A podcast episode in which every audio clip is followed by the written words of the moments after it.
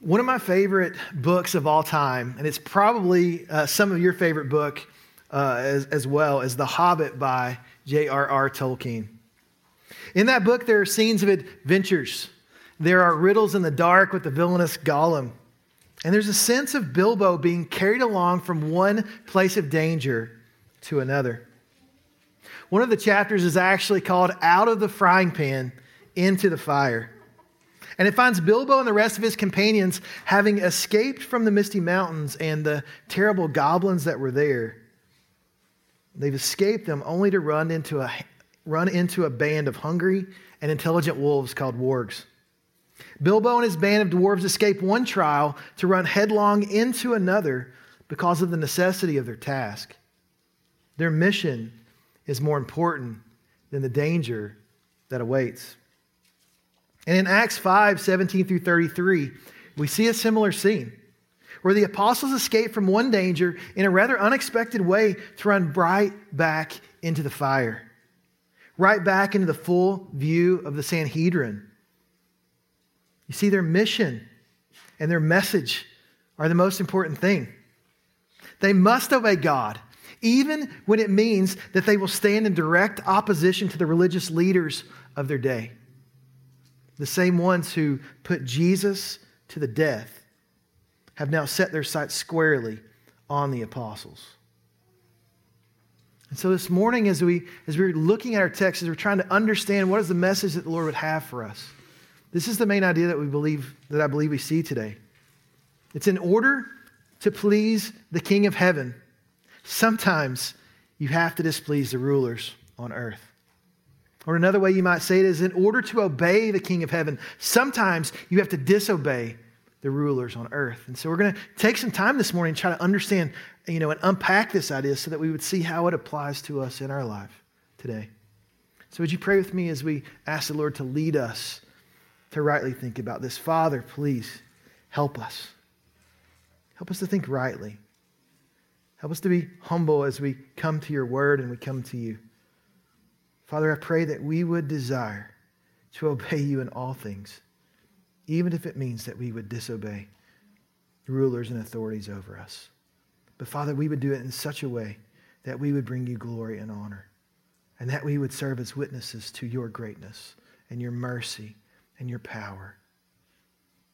Please protect us in all the ways that we can go astray with these ideas, and, and please lead us to love and honor you.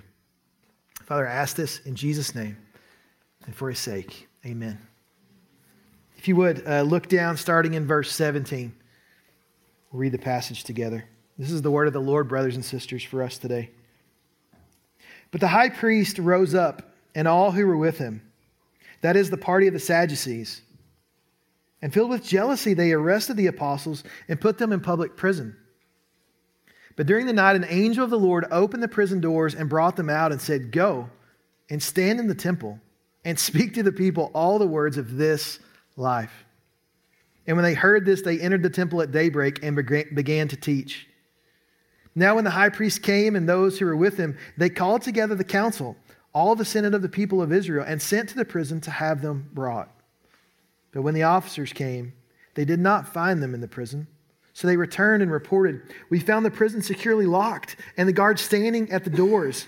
But when we opened them, we found no one inside. Now, when the captain of the temple and the chief priests heard these words, they were greatly perplexed about them, wondering what this would come to. And someone came and told them, Look, the men whom you put in prison are standing in the temple and teaching the people.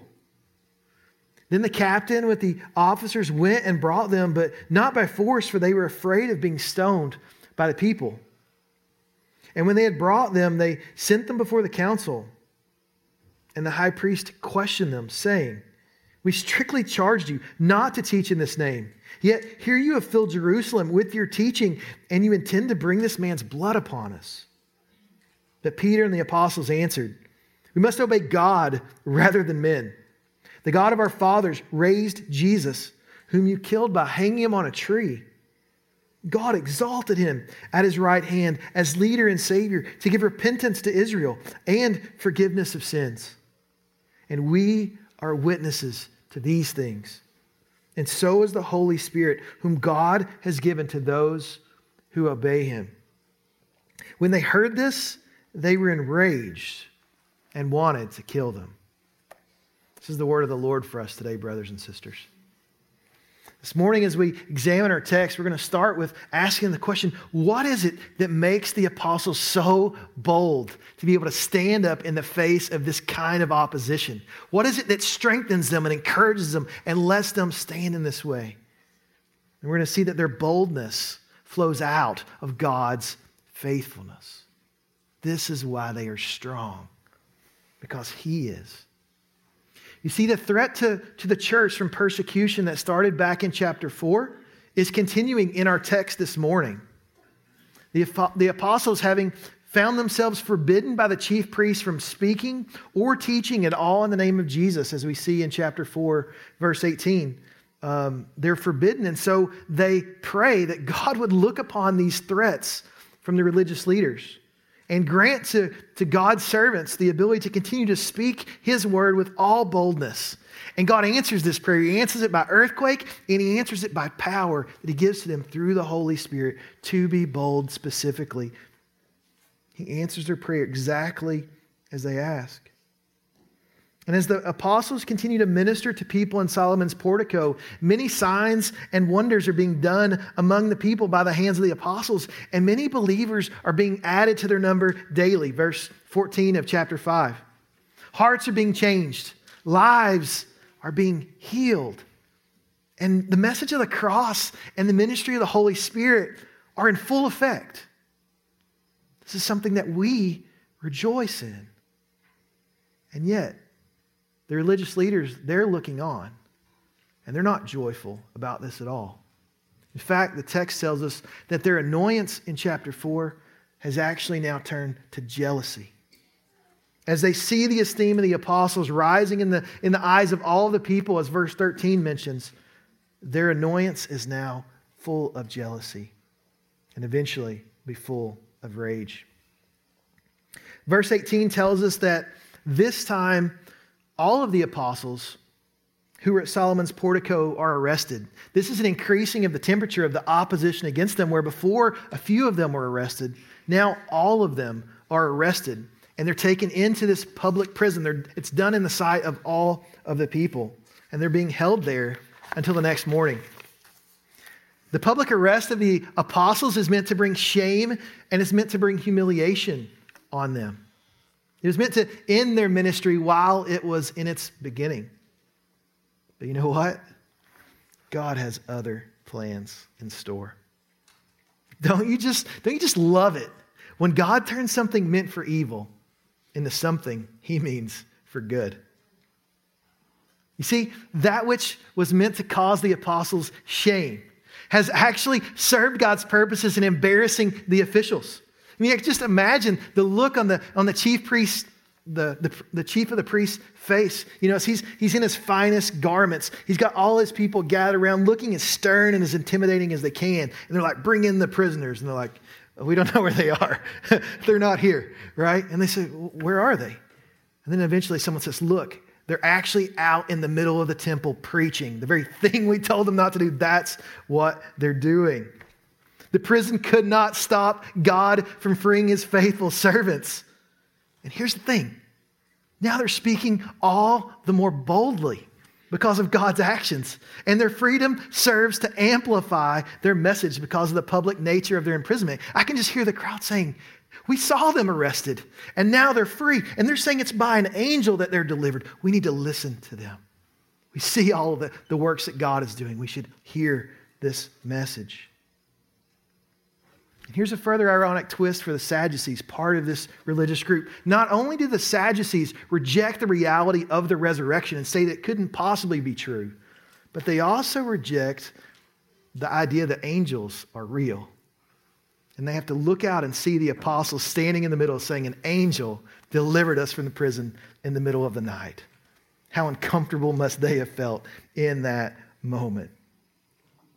But as we look in verses 19 through 21, the first part of 21, we hear these words.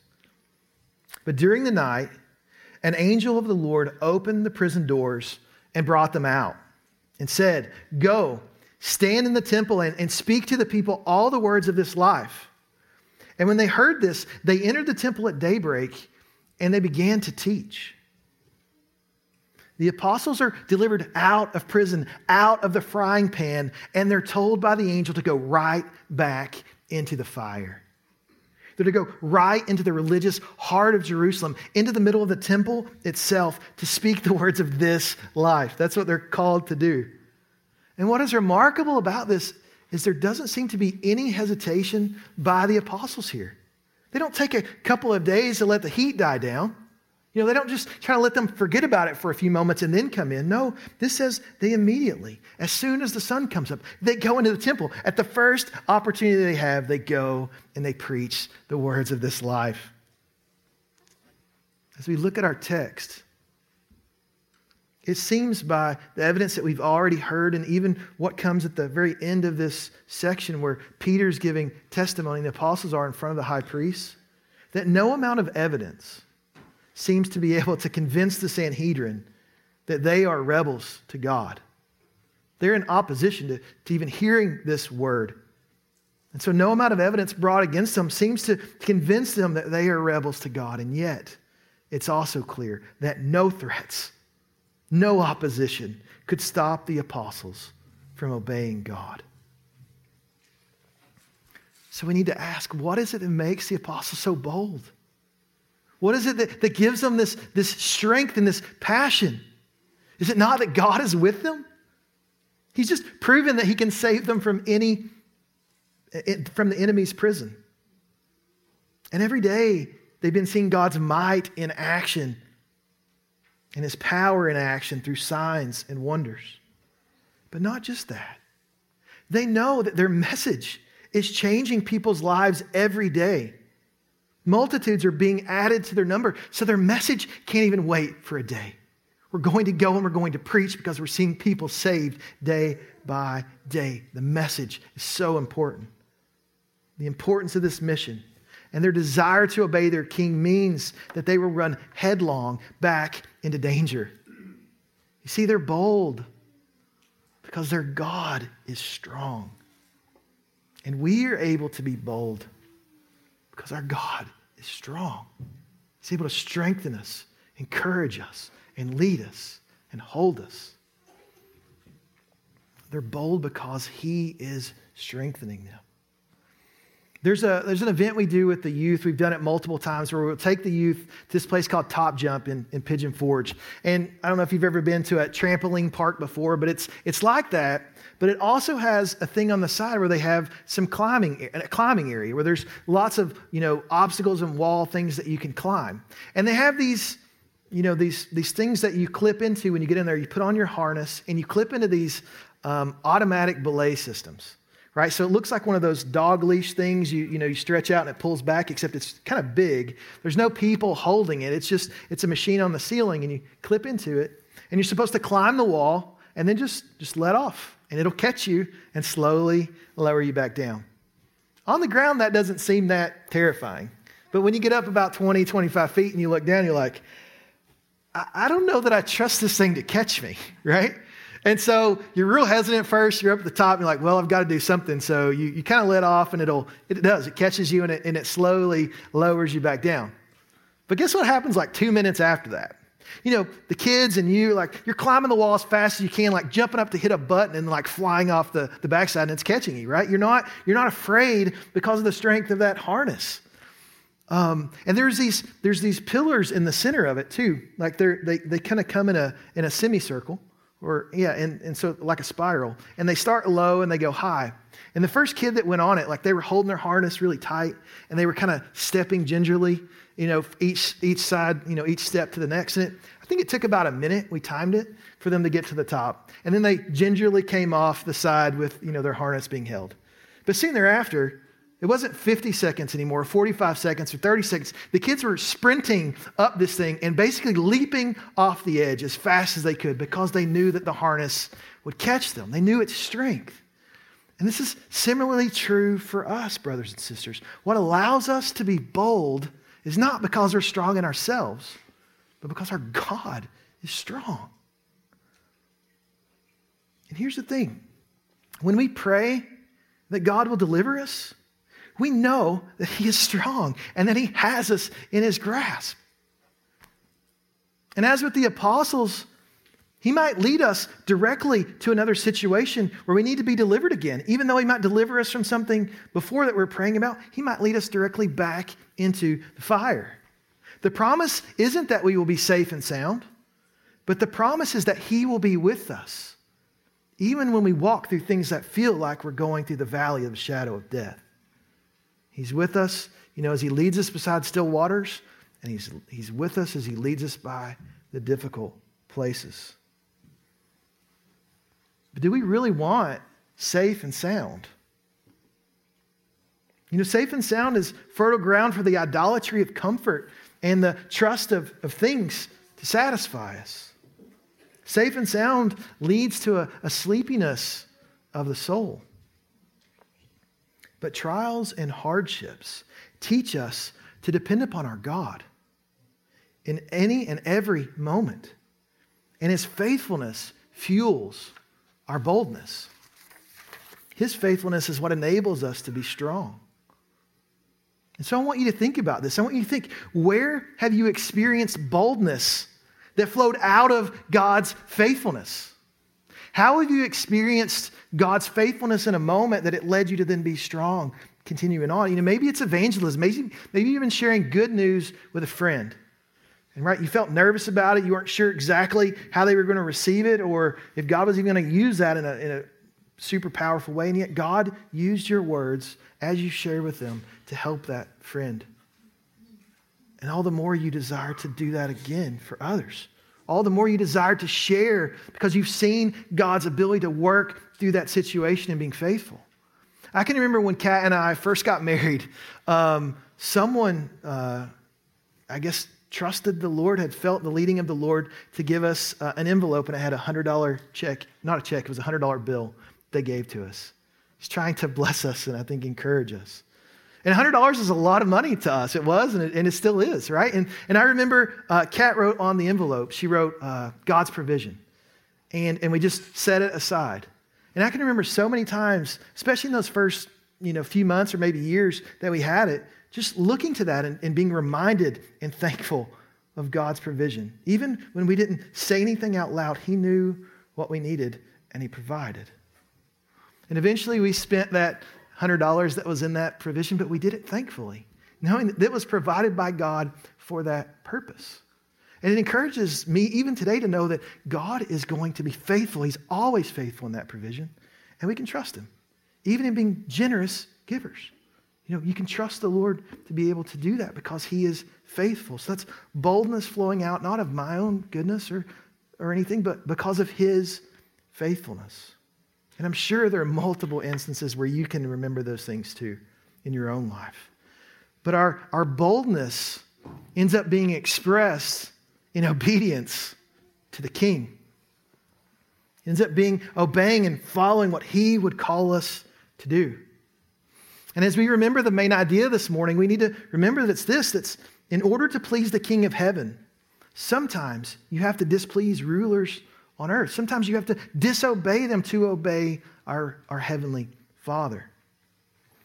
And, and, and, there's a tension in this passage. As we, as we read the text, there's, there's a question that we need to ask, or a few. And it's namely, when is it right, if ever, to resist or rebel against God ordained authorities that He has placed over you?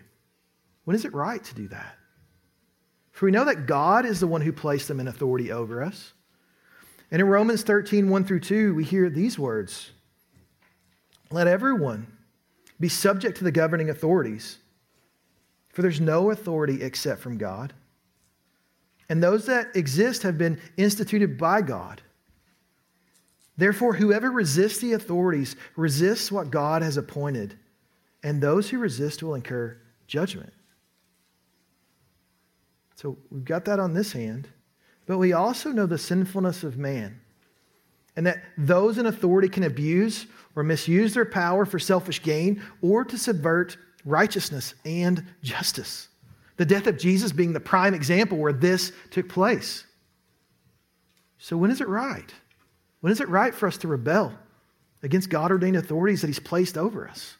So we need to ask that question. But the second is this by what means is it right to resist those same authorities? So both the when and the how are vital. If we, if we get either of these wrong, we slip into lawlessness. And worse, we risk placing ourselves in opposition to God Himself. And so we need, to, we need to think soberly about this. When is it right to resist earthly authority? In verses 27 through 32, the main confrontation begins with the high priest, where he says, We strictly charged you not to teach in this name. Yet here you fill Jerusalem with your teaching, and you intend to bring this man's blood upon us. And Peter and the apostles answered in verse 29 We must obey God rather than men. For the religious leaders had expressly forbidden the apostles from speaking in the name of Jesus, and this is something they cannot do. So there's two clear instances as we think about this when it would it be appropriate for us to rebel against those who are in authority over us. The first is this when leaders require us to do what is forbidden by God, then it, would, it could be right for us to, to rebel against those authorities. But also, when leaders forbid us to do what God has required, it's also appropriate for us to resist that. So, when leaders require us to do what's forbidden by God, or when leaders forbid us to do what God has required of us, then it's right for us to resist. And in the case of the apostles, they're being forbidden from preaching and teaching in the name of Jesus. They're being forbidden from doing what God has required, and, and, they cannot obey this command from the religious leaders because God, who is a greater authority than those religious leaders, had commanded them to be his witnesses in Jerusalem and in all of Judea and in Samaria and to the ends of the earth. They cannot, they cannot obey this where the leaders are, are, are forbidding them from doing what God has required. But in the Old Testament, we see an example of where a leader is requiring them to do something that God tells them they can't do. If we look at the story of uh, King Nebuchadnezzar, where he's commanding Shadrach, Meshach, and Abednego to worship the golden image that he, that he erects, and he says, either worship this image or be cast into the fiery furnace. The king is requiring idolatry, which God expressly forbids. So, what do they do? They refuse to obey.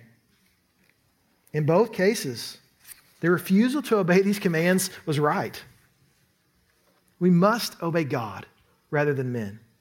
Even if it's costly, it's right for us to obey God. But we can also say it in kind of the opposite way. We must not disobey God in order to obey the lesser commands from others. We must not disobey God to, to obey the lesser commands from those that are in authority over us. So, as we think about the apostles here, I want you to recognize they're primarily concerned with obedience to God here, not disobedience. They're doing everything in their power to obey God because they must preach the gospel. But you also see something really interesting in verse 26. Though the apostles are resisting the command not to teach in Jesus' name, they nevertheless follow and obey the captain of the temple and peacefully go where the Sanhedrin requires. Think about this. They're rebelling in, in one sense, but in the other commands where they're not told to disobey God, they actually go along with it and obey. They show honor. So, this is an important idea for us. Their disobedience only extends as far as is necessary to obey God. That's the extent of their rebellion. Insofar as it, they were keeping them from obeying God, they will rebel. But in, in the other instances, they don't. They go along willingly. They're not generally defiant to those in authority over them. So, what's happening is the apostles are keeping the overreach by the religious authorities in check by resisting them and yet they're also honoring them and complying with them. This is a really helpful balance for us to strike. Whether we might be people who would roll over in the, in the face of things we don't like, or maybe we, we feel the desire to revolt. It's really helpful to, to think about like both of those tendencies could be wrong in the situation. To always be revolting or, or never to speak up could be wrong. So I want you to think about where do you, where do you find it hard to strike this balance in your own life? Do you, do you consistently feel like rebelling against those in authority over you? Maybe outwardly, it doesn't, it doesn't appear that, but, but in your heart, do you rebel against them? Do you have that you know, inward eye roll of the heart when, when people say things that you don't want to do? Do you desire to rebel not because of a desire to obey God, but because you have a rebellious spirit toward authority in general? Do you hate being told to do and you instead want to do things your own way, probably because you think you're right? And teenagers, I can promise you that it's not just you that struggles with this problem, right? It's common to mankind. Or maybe, maybe you romanticize rebellion because our country was born out of a revolution. So you think we should do that again. You see, that's one way the pendulum swings, but even as it comes back the other way, there can be a problem. We must not give approval to the things that God says are wrong. Even if the whole weight of the culture is behind those things. Even if the culture says this is what you must do. Brothers and sisters, we may think that this passage is about any number of things, but I can tell you this this passage is not primarily about rebellion, but it's about revival. You know, if you look around and long for the days of the past when, when the culture was different, you might be tempted to, to think that a revolution can make this happen. You know, if enough people rebel, we can change the country back to how it ought to be. You know, we need to, we need to realize that, that new programs and, and new laws and new leaders won't necessarily change our culture for the better. Even if we could go back to the way things used to be. Say you, you, you, know, you remember fondly the, the 70s or the, the 80s the same problems with sin would remain. The same divisions would bubble under the surface. Instead of focusing primarily on changing the culture, we instead should focus on changing the hearts of those in the culture. And that starts with a faithful proclamation of the gospel. And it spreads from one person to another, one pulpit to another. Our country doesn't need a Republican or Democratic president in order to be made better. That we recognize that the way that our governors rule and the laws they pass, those things are important for our daily lives. They impact us in a real way. Nevertheless, our country doesn't need that. Our country needs to look to Jesus. We need to have hearts that love and are transformed by Jesus to be transformed and to be made better. So, when is it right to resist authority? When is it right for us to rebel against those that God has put in, in authority over us? we resist in order to obey God. That's when. We resist when we must because we desire to obey our God. And so, brothers and sisters, that's the, that's the answer to the first part. But if resisting the authority is right in a situation, we need to ask the second part of the question how should we resist? What does that even look like? What does it look like for us to be in rebellion against them? Well, verse 21, the first part, verse you know, 21a, tells us what the rebellion of the apostles looked like. It says this They entered the temple at daybreak and they began to teach. This is what their rebellion looked like. They continue to share with the people about how Christ is risen from the dead and seated as both the true, uh, their true leader and Savior. They're bold because God is with them, and they're willing to walk right into the fiery furnace of the Sanhedrin because they know that Christ is worth the cost.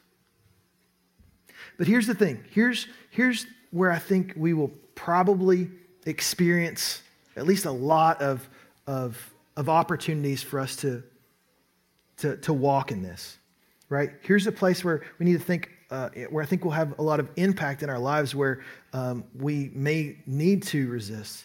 And it's, and it's this sometimes our resistance will look like refusing to give approval to something that is clearly condemned in the scriptures. I think this is a place we're going to be continually having to think about this. No matter the repercussions that the rulers might bring upon us, we must refuse to give approval to something that's clearly condemned in the scriptures.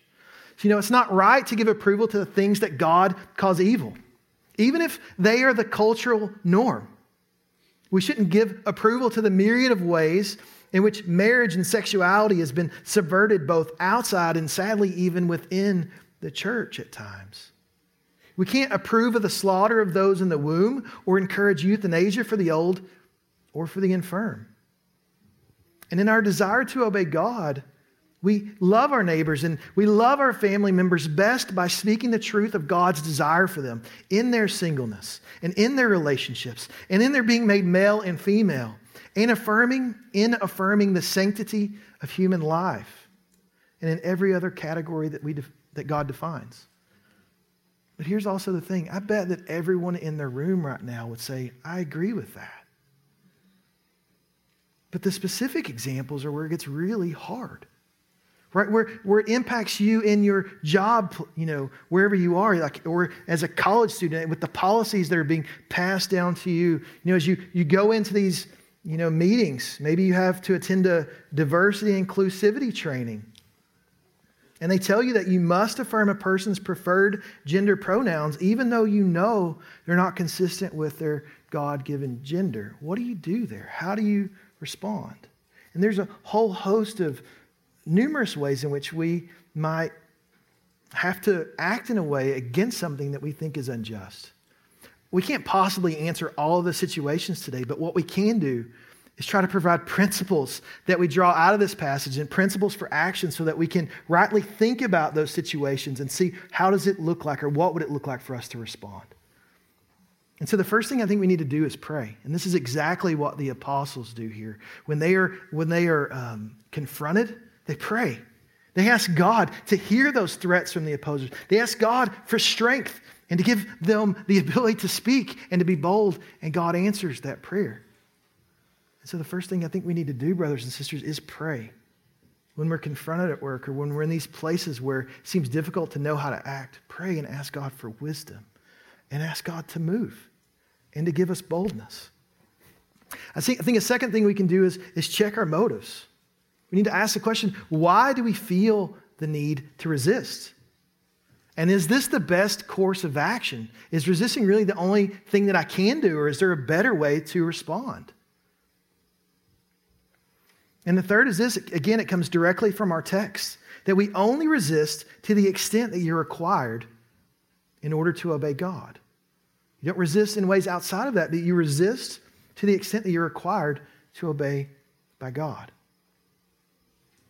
And the fourth is that we look for an opportunity to share not just, I'm sorry, to, we look for an opportunity to share what we are for, not just what we're against. Again, the apostles do this very clearly. When they're brought up and the charges are read, they're saying, We told you not to do this. Why didn't you? They, they share very clearly a message of hope in Christ and that transformation, even potentially for those Sanhedrin, can come through Christ. They share what they're for.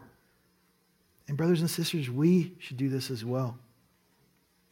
But if it's not a situation of, you know, life and death, which most of the situations that we're in aren't like that, you know, the opposition isn't so great that we're just thrown in prison. I think there's opportunities in our, in our workplace also as, as you approach the leader, you approach them not just with a problem, but, but propose the solutions that would be helpful and even volunteer to be a part of the solution. And frankly, if, we, if we're thinking about laws, for example, that, that are unjust, one of the ways that we can be a part of the solution is to try to, to be a part of those who make the laws. And we can serve our, our communities in ways that we can then advocate for things that are good.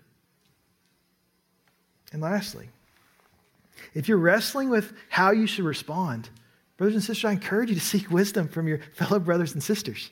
You know, those people in your growth group that have walked through similar situations as you have, or, or maybe they haven't, but they're willing to pray with you and encourage you and bring the word to you. I think all of these things, as we apply them in our situation, it will give us wisdom to help know better how we should respond and what it looks like for us to glorify God in these situations. It will help direct us and point us in the right direction, even though there's a whole host of numerous ways in which this could play out.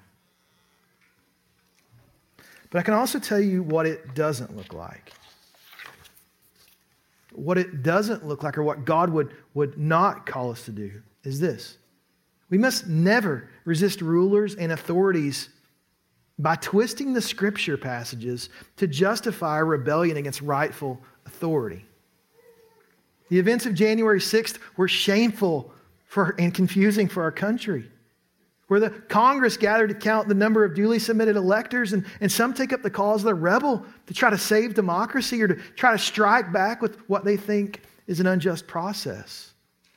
And I'm sure that there were many people, or some people at least in the Capitol, that were citing this passage as justification for that rebellion. We must obey God rather than men. And so we're going to go into the Capitol with riotous and murderous intent to do harm. You see, the criteria for the rebellion on January 6th wasn't from this passage. You know, we, we definitely have sympathies when we, when we see injustice. It's right for us to, to not uh, give approval to injustice.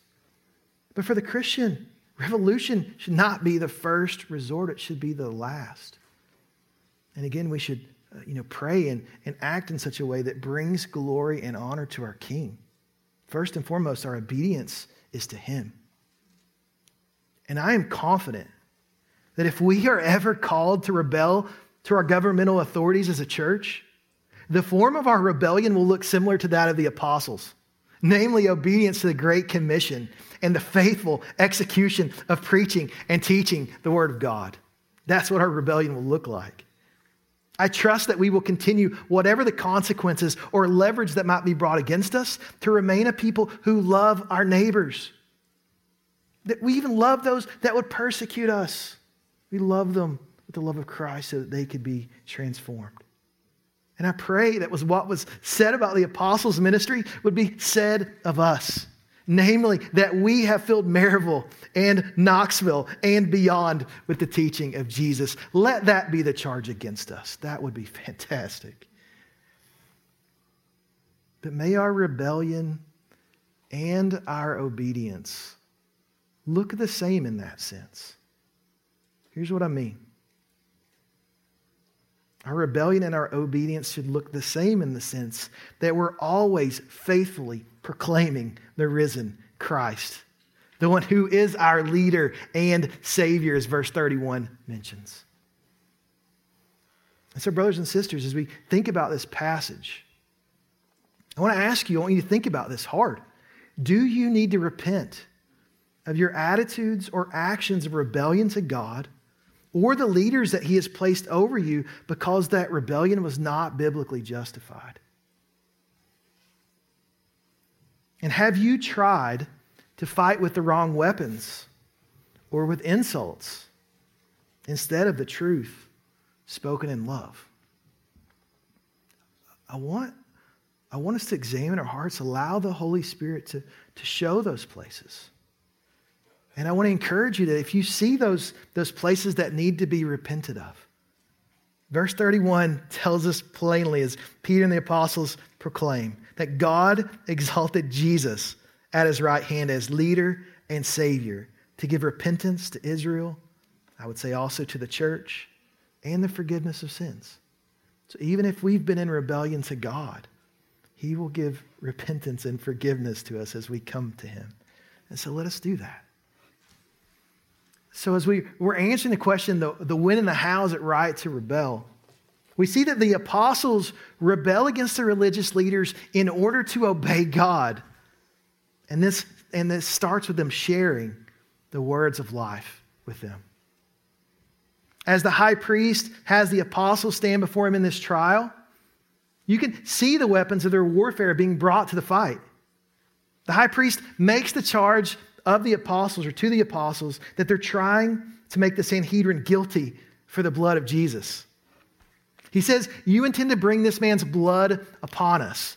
Man, I wish we had cameras back then that could record their faces as these charges are being made. Because I know that Peter and James and John, I can just see a little smile come up on the side of their face as they realize the high priest doesn't even understand what he's just said. He doesn't know how right he truly is. You see, the scriptures tell us that any charge should only be admitted on the evidence of two or three witnesses. Deuteronomy 19 15. A single witness shall not suffice against a person for any crime or for any wrong in connection with any offense that he has committed. Only on the evidence of two witnesses or of three witnesses shall a charge be established. Here's what happened the, the apostles were brought before the Sanhedrin to stand trial, like they were being accused of something. But their response is so good because it shows the totality of the witness is not against the apostles, but it's actually against the religious elite. This is what, this is what they say. Starting in verse 29, they say, We must obey God rather than men.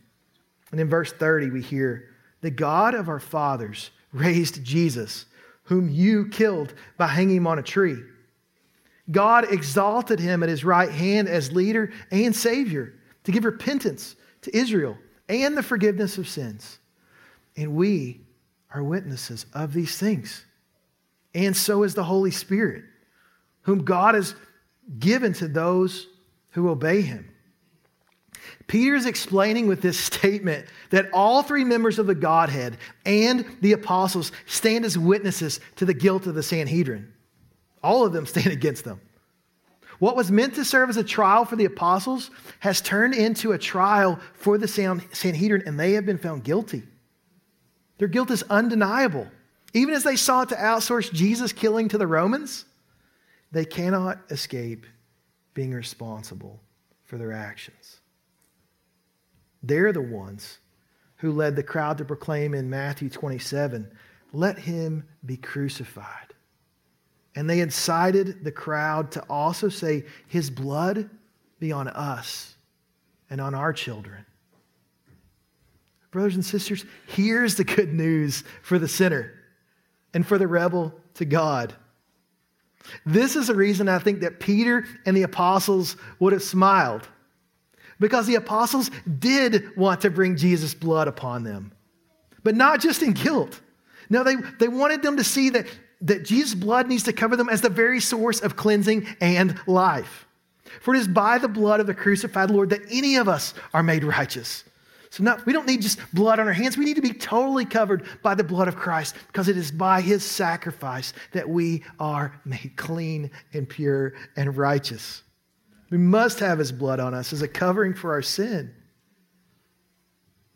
And they wanted to, they wanted to curse Jesus by hanging him on a cross, to bring Jesus and his name into ill repute by this most shameful of deaths.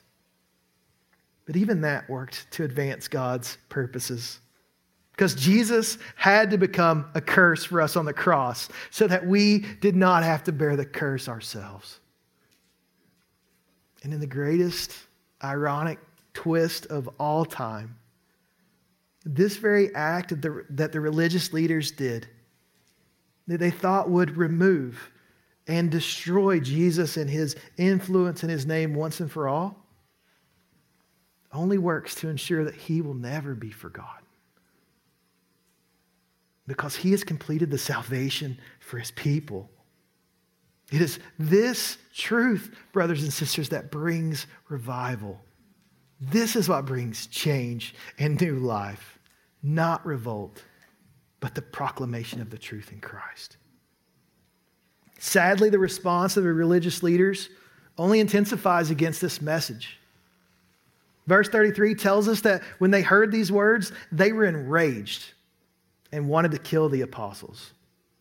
Their annoyance turned to jealousy and now was full on rage and hatred.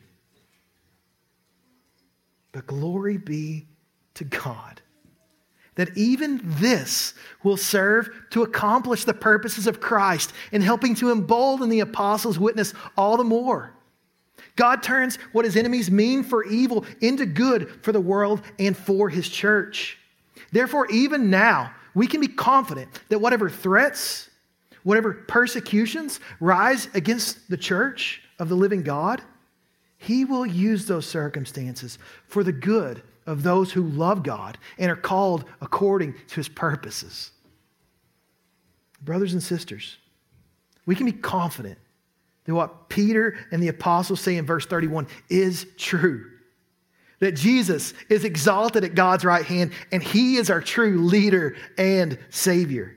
Even now, Jesus is ruling and reigning as our king and our Lord, offering forgiveness and repentance to those who seek him.